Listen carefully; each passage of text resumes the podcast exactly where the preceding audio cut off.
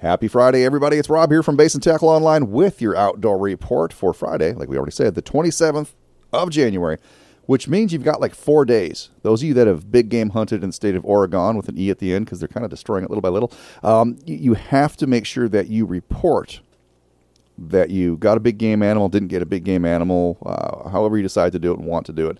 You, you have to go online and do that. If you don't, you're going to get in trouble. There'll be a $25 fine. And if you don't pay that fine, you won't be able to get a license next year. So if you say, "Hey, I'm not gonna, I'm not gonna pay that 25 bucks," screw you, ODFW.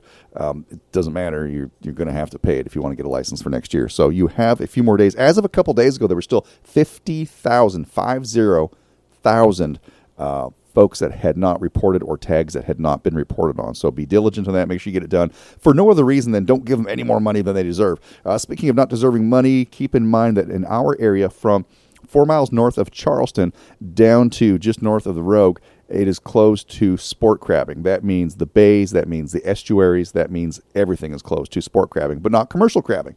In fact, they're even opening more of the commercial areas starting February the 4th. So, in about a week's time, uh, they're going to open a much larger swath of the commercial crabbing, but it is still closed to sport crabbing, at least at this time and for the foreseeable future. So keep that in mind. They're taking that away from you. They've absolutely destroyed the entire 2022 2023 sport crabbing season for most of the state of Oregon. And that's brought to you by the ODFW and the Oregon Department of Agriculture give them a little plug right there. Hey, don't forget that you can hear us now, whether you want to hear the reports, whether you want to hear our weekly show, the Basin Tackle Outdoor Show. You can find us on Spotify. You can find us on Spotify.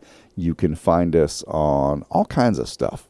Where else are we? Um, we are on Amazon. So if you you have an Amazon account, you just type in the search bar, or if you have the the voice activated thing to say, "Hey, look for Basin Tackle," and it'll find our shows, and they're free. They're completely free, and you go on and you can click on it, and the whole archive that we're starting to put up there as of a couple weeks ago will henceforth and forevermore be on there. So Spotify, uh, Apple Podcast is coming soon. We've submitted to that. We're just waiting to hear back from them.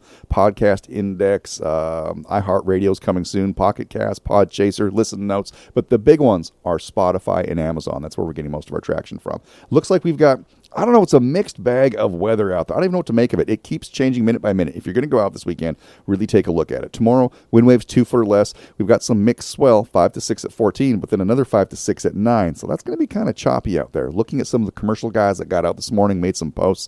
Uh, Steely out there getting some crab. I guess there's a lot of current. Those crab buoys were just down, down, down. It's going to make fishing difficult. But whatever you do, get out this weekend, have some fun, enjoy the best backyard the world has to offer in the great state of Oregon. And God bless each and every one of you, and God bless America.